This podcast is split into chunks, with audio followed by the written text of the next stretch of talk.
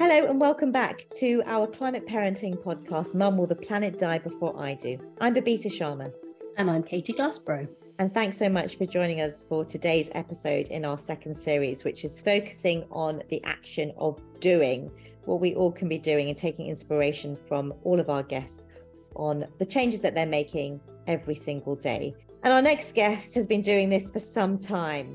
Guy Singh-Watson is a farmer and the founder of Riverford, a farm collective that has developed into a national organic veg box scheme that delivers to around 50,000 customers every single week across the UK. Yeah, Guy set up Riverford 30 years ago and has recently sold his company to his workers. He joins us today to talk about how he's making a difference with a sustainable business model and his long-standing passion for agriculture. We're kind of having this conversation with you under the umbrella banner of farming and agriculture, which creates lots of different ideas in people's minds when it comes to the climate crisis. So I'm just wondering, firstly, your view on farming today and how you got into it, and if you call yourself very much a farmer or something else. I don't know what the right title is these days. I do call myself a farmer, and I got into it. I was born to it, I suppose. I was almost born into a pair of wellies. My parents were farmers, from a very early age, that's all I ever really wanted to do. And I consider myself to be very lucky that that's what I've spent my life doing. I feel. There have been times when I'd feel a bit of a fraud, call myself a farmer, because the Riverford grew into quite a big business, and I did spend a lot of my time managing a business, which ended up with 1,000 co-owners in the end. But now I am at 62, very much back being a farmer again, out in the fields, and that's what I like doing. Yeah, that's really interesting to us, though. Other people we're speaking to in this series, we're kind of are also business owners, and I think very much trying to think about how to own business differently. So what the climate crisis means in terms of ownership, in terms of being a good boss. I know that Riverford has always famously done things differently. And in fact, I think your kind of founding principle is we did it our way. I just wonder if you can tell us a little bit more about that, because, yeah, you are a farmer, you are a business person, you have to make money, but you try to do all of that in your own way. So would you just tell us a little bit about that? Well, the we do it our way was coined as we became employee owned almost 5 years ago, and we were trying to come up with something memorable that summed up, what it was that we stood for, how the business would be run into the future, and. The we is, that we are stronger together, that we're a collective species and that we share this planet with 7 going on 10 billion others, and we better get better at sharing or, there isn't going to be enough to go round. And I suppose part of becoming employee owned, and I think greed and an inability to share is at the, and think collectively, is the foundation of a lot of our problem. So I do think that, the we is very important, and, what led to maybe increasingly uncomfortable to be running a, larger and larger business, and in the end led to employee ownership. The do it is really the importance of doing things and doing things well, right down to the very fine detail, and every last detail matters. And I have been fairly outspoken sometimes when speaking to social enterprise, values-driven businesses. Occasionally, I think this is less true now than it was 10 years ago, where I would meet a lot of people who felt having the values was enough, and the competence, wasn't, that you could do, wasn't as important. Almost, I sometimes used to get the feeling that they felt they were above competence and above the detail. And I found that really, really frustrating. And it's something that I emphasize a lot. Just doing things well. I mean, if you're trying to be a values-driven business, and do things which sometimes don't make so much commercial sense, you better make sure, damn sure, you're going to have higher costs, and you it's ever more important that you should be competent and at controlling those costs. And the final bit, our way, is that, we will not mindlessly follow what other people do. We will challenge. We won't always challenge. We'll seek to understand what's going on around us, how other people do things in our sector, and when they make sense, we're quite happy to learn from them and copy and, you know, learn from their experience. But when you see something which is just really, really stupid, you know, have the guts to challenge it. Well, if I can we discuss with you farming as a sector, as an industry? How do you assess it now?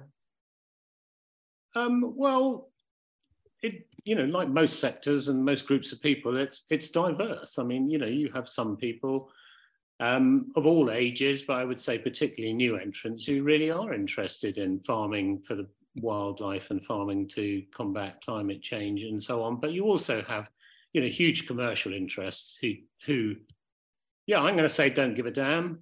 You know, they just want to make money.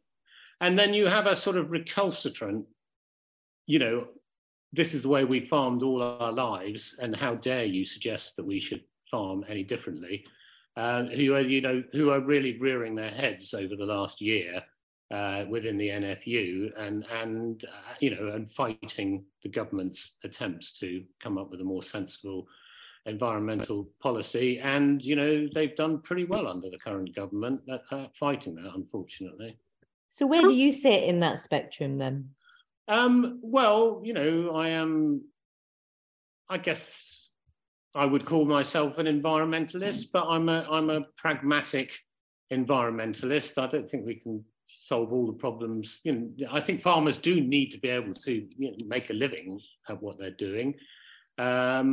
And need to be given the right incentives. I'm definitely on the environmental side, and I'm on the side of, you know, access, public access to land, and I'm on the side of eating less meat and dairy and eggs. I'm not on the side of, you know, dogma is almost always wrong. So I am not in favour of large-scale rewilding of lowland Britain. I think they're very strong arguments on small areas, and I think they're very strong arguments on the really unproductive uplands, you know, and doing it in a selective and sensible way. But I'm not an advocate of large-scale rewilding, and I'm a bit of an agnostic when it comes to factory-grown, precision-fermented protein and so on. I think the jury's out on that a little bit still. Yeah, but what you are is somebody who works the land, and as you say, you grew up on a farm with your family. You've owned a farm for 30. You've owned Riverford for 30 years, haven't you? So you've seen the progression of the climate crisis, and I imagine that gives you a really unique kind of position in seeing where climate patterns are going, where the patterns. You've seen soil degradation not on your own farm, but you've seen that as a trend. So that must be a kind of difficult place to place yourself as a farmer. As you say, it's a really diverse landscape, and you have certain kind of feelings about it. How does that sit with you? Well, I am very concerned about the state of our soil, and actually I'm not going to pretend that organic farmers have all the answers either. And I am concerned about my own fields and the excessive cultivation of them in certain cases, you know, especially in the context of changing weather patterns and more extreme weather events, particularly, you know, heavy downpours and then droughts and so on. So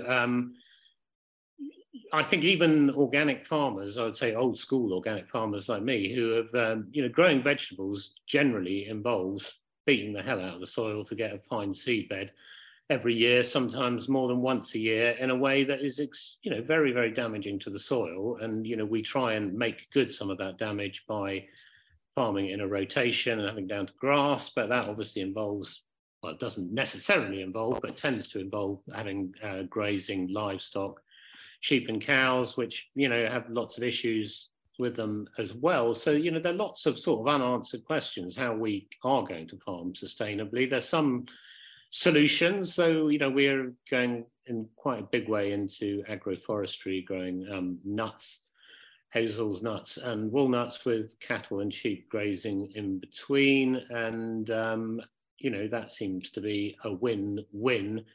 And we're having to be much, much more careful about which fields we cultivate when, and the length of runoff those, you know, and then putting in steps to divert and control the water flow and make sure that the water can pass down quickly through the soil. These are all things that, you know, in my first 20 years of growing, I probably wouldn't have thought much about at all. But we had 2 years ago a pretty catastrophic soil loss event on a field which we have now planted up to agroforestry. It will never be planted again. It has bands of hazelnuts growing across it. And that is, I mean, you know, whether I'll ever be able to make money out, well, actually it's my brother's field, that one, but whether he, you know, will ever be able to make any money out of it, anyway, remains to be seen. I mean, we're fortunate to be in a position where we have the financial buffer to be able to experiment with these things in a not desperately commercial way. And most farmers just aren't in that position. You know, they are, yeah, most, you know, small, medium scale farmers are, you know, pretty cash strapped.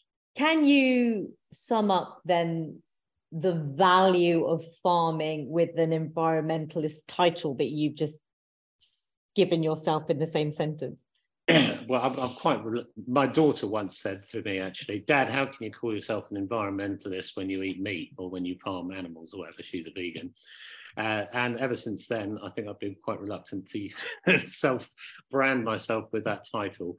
But I don't know, if I'm not, there aren't many. So let's say I'm an environmentally conscious farmer. I haven't grown up in the world that you've grown up in, but clearly you're trying to do something that's positive for the climate crisis. So, I mean, well, and you talked a little bit earlier about values. So can you just kind of expand on that a little bit for me and just kind of say what those values are to you as an individual, and then perhaps more about the business sense? Well, I suppose environmentally, I want to leave, you know, the land that I, well, hopefully the planet, but the land that I am responsible for, I want to leave it in a, you know, as good, hopefully a better state then I found it, in a better state in terms of its ability to produce food, but also in terms of it, the wildlife that it supports, and its sequestration, you know, of carbon. I don't want to be contributing to climate change, and I just feel dreadful for what my generation, you know, especially my generation in the affluent West, and especially my class being one of the relatively wealthy people in the affluent West, we have just raped this planet, you know, with no concern for those that follow us and with no concern with the wildlife that we share with it. And, you know, it's I feel, you know, a collective shame when I speak to my children, I speak to young people, and I, you know, I want to do whatever I can, you know, in the years that I have left and in the wealth, with the wealth that I've accumulated, to try and put some of that right, and, you know, maybe even show a way that we can farm better that others may like to follow. And, you know, and I, you know, as I said before, I don't claim to have all the answers. There are a few things, you know, I think the agroforestry we're doing is very promising. We are experimenting on my new farm with my wife, Katy, with some sort of smaller scale horticulture and more human scale farming, I would suppose. I'm very, very proud of everything that Riverford stands for, but, you know, there are over 1,000 co-owners there, and that implies a degree of scale and an inflexibility and sometimes a lack of imagination in the way that things are done. That personally, anyway, so I've sort of started again, having sold Riverford. I'm still work there, you know, maybe half my time, but I've sort of started farming again on a small scale without the commercial pressures that I had as a young man, and trying to do things in a way which I think is truly sustainable, and in both environmentally, but I think you cannot separate, you know, the human condition and how we live together from environment, you know, from sustainability. You know, and I think there's a tremendous responsibility on wealthy people who cause most of the environmental damage. I mean, it is more or less, the damage we cause is more or less correlated to our wealth. And wealthy people are the ones who have the choices. I mean, poor people have very few choices about how they spend their money. Wealthy people have not, and there's a real, you know, they have a real responsibility to behave better. And, you know, and I'm just appalled by the way so many of them behave, you know, flying around the world, driving around in SUVs. You know, it's, you know, even some of them who propose, you know, claim to be environmentalists. You know, I think we really need to do better. Sorry, I went off on one a bit there. Did I answer the question? No, I find that interesting. You know, we do find ourselves shopping around for bargains, don't we? And wanting to buy food at a reasonable price, often trying to buy the cheapest food. And obviously that kind of implies that has a consequence downstream, doesn't it? And I know at Riverford, you're conscious about equitable pay and eliminating modern day slavery. But that sets you apart, I imagine. Well, I would hope it doesn't. I would hope every kind of farm and food chain would think as holistically as you do. But what's the impact for you as in your business of thinking, well, we want to give workers a fair wage? That already is different, I would imagine, to some of the farmers that you're up against. What challenges have you faced kind of wanting to be a kind of ethical business? Because obviously that's transferred some cost onto the consumer, who your products will be slightly more expensive. Well, that is a balance to be drawn sort of every day in every decision that we make. We just awarded, we have a remuneration committee, which is largely made up of co-owners. So they decide what they all get paid, including me and including the managing director. And those at the bottom are getting 10% next year. Those at the top are getting nothing. And, and that is decided on a sort of fairly democratic basis. And it's something that I feel very comfortable with. You know, we tend to pay below market rates at the top and above market rates at the bottom. And, I think the income distribution in our country is grotesque and probably only topped in terms of its inequality by the USA, and what part of the thing becoming employee-owned was trying to combat that. So yeah, that is one of our policies, is to try and narrow the pay gap. But I wanted to just pick up on something you said a little earlier about. I mean, I think I asked you the question about values, and then you talked about how you had the business, you kind of working in it now 50% of the time, maybe slightly less, and you've gone back to ploughing the fields. And for me, listening to you, it sounds like you're stripping everything back a bit. How has that been for you, and why did you consciously want to do that? You know, anyone who thinks wealth beyond 50 or 60,000 pounds, certainly 100,000 pounds a year, is going to make them happier is a fucking idiot. And I say that bluntly because I get, accused of being a rabid communist or something, but by people, or a champagne socialist or whatever.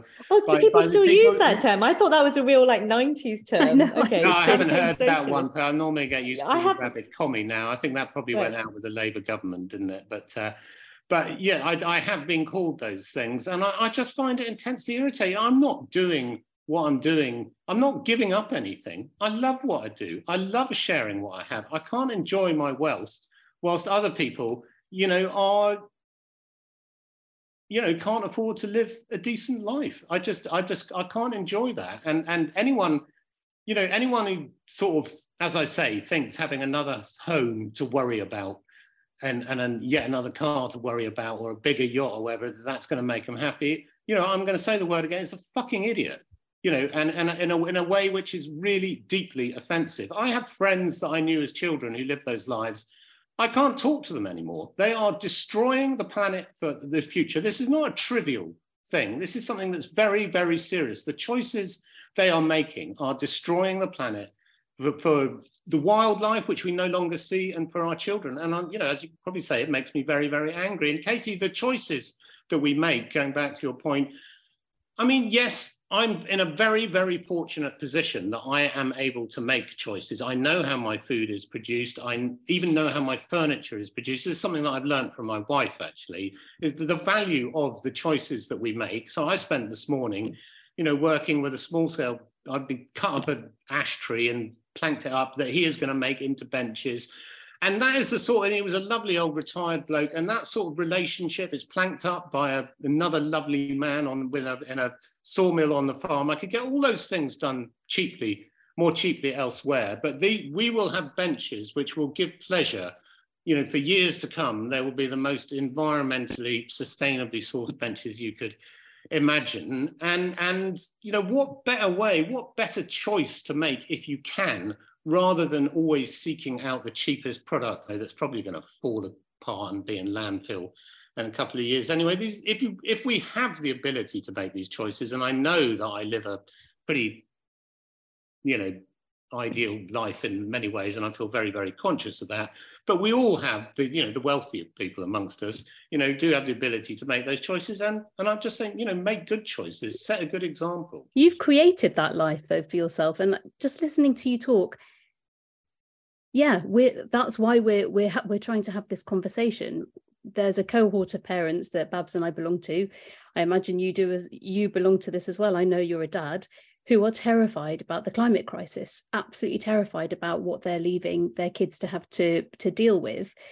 But listening to you and some of the choices that you've made in your business, so I'm just thinking about people listening to this and thinking how they can emulate some of the kind of tenacity and the verve that you have shown. And it strikes me listening to you talk that you're quite good with living with uncertainty. So some of the decisions that you've made, some of the ways that you've taken your business, some of your ability to kind of look at the climate crisis, make certain decisions, the ways that you've gone mean that you're quite good with coping with risk. Would you say that that's something, does that resonate with you? Well, sort of yes and no. Yes, I think I am, yeah, probably quite good at living with uncertainty. In some ways I sort of relish it, but I did also grow up in a household where my father, you know, we were on the verge of bankruptcy for all my youth, and he didn't spare us any of it. So I'm also really quite careful with money, and maybe that verges on a sort of meanness sometimes, you know. And I suppose that has taught me to live quite a modest life, you know. So I don't have big financial, you know. I've got a tiny, I love sailing, and I've got a very small sailing boat, which I share with my brother. You know, I don't need to have a big boat. I know it wouldn't give me any more pleasure. You know, I drive a crappy old car, you know, that cost me £3,500, you know, 5 years ago. You know, I don't need those things. If you find that you need those things, then you then no longer have those choices. And of course, no one needs them. And I, you know, I'm having quite a few people who work on the farm here within what we call this Babita Collective, where we have a lot of small scale businesses that we sort of host on the farm. And they're all people who have made very strong choices about how they want to live their lives and the impact that they want to make on the world, you know, in a really, really courageous way, and are making huge sacrifices. I'm sure a lot of them could go away, you know, that puts the choices that wealthier people make, it really puts them to shame, you know. And you know, I think a lot of people living those lifestyles, as I've been going on about, you know, should feel, I'm going to say again, you know, they should feel real shame. They are destroying the planet for the rest of us.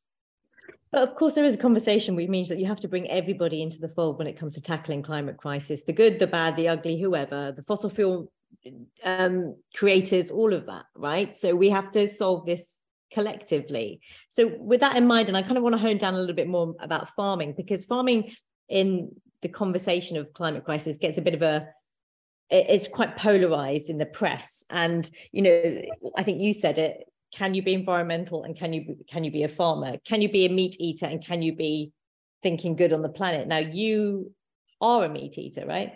Yeah. But yet your Riverford is all based about veggie boxes. Yeah.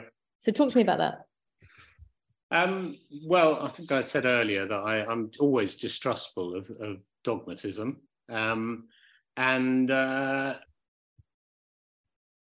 you know, I farm organically and using a rotation, so the land is at least half the time, and probably more like 3/4 of the time, is under grass, you know, restoring its fertility so that when we plough it, we can grow the vegetables. Now, you know, that if you're growing that amount of grass, you know, under the system that I grew up with, you need animals to eat that grass. I mean, you can actually, we do have certain areas of the farm where we have just left, and they do support a tremendous amount of wildlife.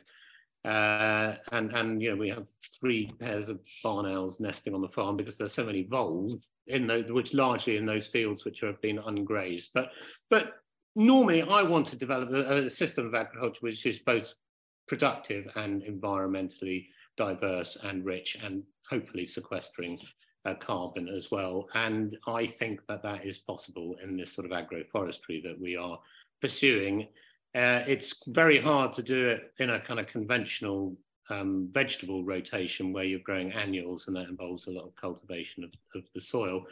You said that we, you know, to bring about change, we have to bring everyone into the conversation. And yes, I do agree with that. I mean, I suppose I am in some ways on an extreme, and I'm trying to show certain practices which hopefully will be commercially viable, but I'm not expecting large numbers of people to follow me anytime soon. And, you know, so I sometimes find myself in debates with large-scale arable farmers, you know, who are using a lot of agrochemicals, in particular a lot of glyphosate, and who are arguing that they are regenerative farmers because they're no longer ploughing. You know, that they're using min or no-till, which arguably can result in an increase in carbon in your soil. It can also result in an increase in life in your soil. I honestly don't know whether it is better to spray with glyphosate and not plough, because this is when a lot of people say regenerative farming, that is the reality of what they're talking about. I honestly do not know whether that is less bad than ploughing and, you know, as conventionally has been done. So I'm not a dogmatist. You do have to involve everything in this debate, and if it is less bad, then yes, we should do it. And that you know, that's going to be over vast numbers of acres, hundreds of times more acres than, you know, the likes of farming. So obviously has the potential to have a bigger impact. I don't think it will have enough impact to save us and get into a really sort of sustainable system of farming. Well, I think a large scale, okay, I think we need to eat a lot less animal protein. I think we need to eat a lot more nuts. I think we need to try and perennialize any crop that we can. So a lot, you know, I think wheat, there is already perennial varieties of wheat. Perennial rice has been grown commercially in China. You know, so that we don't have to cultivate the soil, we need to have a lot more diversity in our countryside. So the fields should be much smaller. They should be split up by possibly rows of nut trees, but at least something that harbors some sort of diversity and wildlife. I think the less productive areas of the country, something, you know, the moorlands and uplands, I think there's a strong argument for rewilding some of those. And certain, you know, quite small interconnected areas, probably in our lowlands as well. But I think were we to go for a large scale rewilding, we would just export. Even if we reduced our consumption of meat drastically, we would just end up exporting the environmental impact of our agriculture to countries where it's probably even less regulated than it is here. It's that plurality of thinking that is necessary to kind of confront the climate crisis. And I've noticed you use the word kind of dogmatism quite often, and probably about 4 times already, Guy, I think. Yeah, a fear of kind of hypocrisy.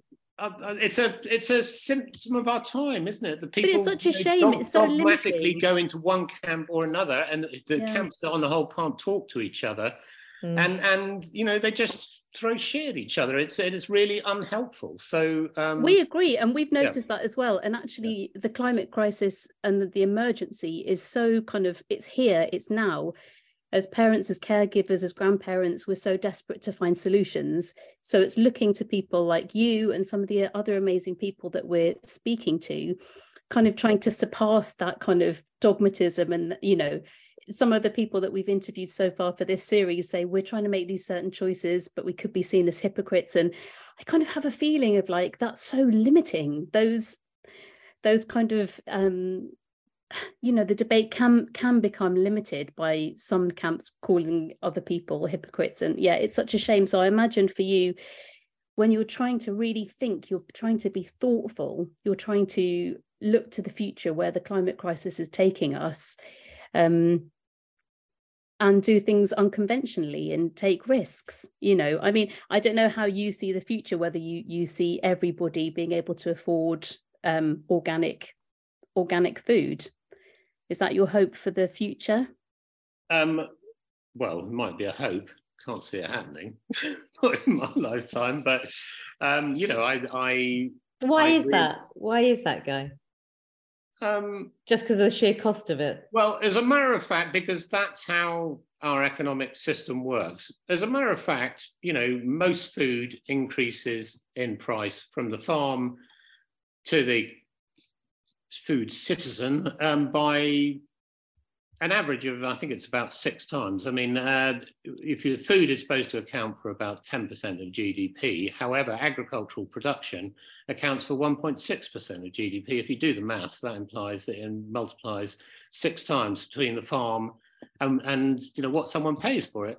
So clearly, it's our system, it's our agriculture, it's our kind of production our economic system. Yeah, you know, that's how capitalism works. The primary producer always gets screwed, you know, unless they happen to be BP, you know, and they've got that global power that they're, but, you know, when it comes to farmers, you know, ever since the repeal of the Corn Laws, they've been getting screwed. My point being, I suppose, that if organic food costs a third more to produce on a farm level, it wouldn't make, I don't know what a sixth of a third is, but, you know, it's quite small. Don't ask me. But my argument is that because it multiplies in price 6 times, it's almost irrelevant what it costs to produce it on the farm. So why not, as agriculture contributes, you know, somewhere between 20 and 50% of 20% of global CO2 emissions, probably 50% of loss of biodiversity. So it depends what you're focusing on.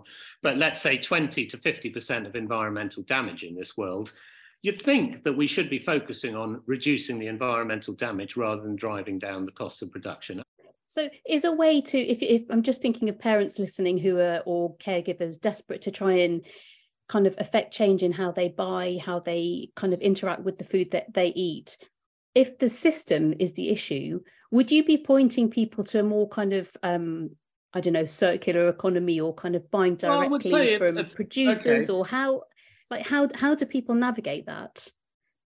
Well, I would say there are a few things. If you want to be a food citizen, you know, causing less environmental damage. I mean, first off, you know, make sure that you're eating less than 500 grams of meat a week. I mean, possibly you should be even including eggs. And in that, you know, and to a lesser extent, dairy, you know, you should be eating a lot less of that, I would say. So, you know, that's probably about the single biggest thing that you can do, actually. It's really difficult to unpick all the labelling and all the greenwash around, you know, what people say about food. But if you can find food that is produced locally that you trust, you know, really a good box scheme. I mean, really support them, you know, and, you know, and one that actually grows the stuff themselves and isn't buying it in from a wholesaler and so on. So, you know, those are the things that you can do. I mean, I think beyond that, it is really, really difficult because, you know, it's just really hard to know how your food is produced. I mean, I suppose just don't eat. I mean, I know fried chicken shops are really cheap and that's what a lot of people, you know, are dependent on. But I mean, those, you know, that and the intensive pork and actually the intensive dairy industry, those are the things that are contributing, you know, not only to a lot of misery of livestock, but to the deforestation of the Amazon, you know, our consumption of soya, which goes into feeding those animals. But I know that I am in a very exceptional circumstance is that I know how my food is produced. I'm very close to the producers. Most people don't have those options, and if you don't have the option, you don't have the knowledge, just try and eat less of it, I would say. Guy Watson Singh there chatting to us about, wow, God, where do we start? What the thing that I really enjoyed when we were chatting to Guy, Katy, was his passion. You cannot get away from his passion, and that passion has continued and almost got heightened, I think, every year that he's carried on working in this sector. Yeah, but he's also kept his feet on the ground. Like, I love him keeping on saying, you know, he understands that he's in a privileged position. He does have the ability to know where his food comes from, and his pragmatism of if you don't, then just eat less meat, for example, or, you know, that I think that's really useful because it can be so perplexing if you're standing there in the shop trying to kind of make an ethical choice or trying to make the best decision about what to buy. It can be so confusing. And just his whole kind of thought about how to restructure business. You know, this is so much more than just food, isn't it? This is about how we run businesses, how food is produced, how food is bought and sold. Yeah, what an amazing man.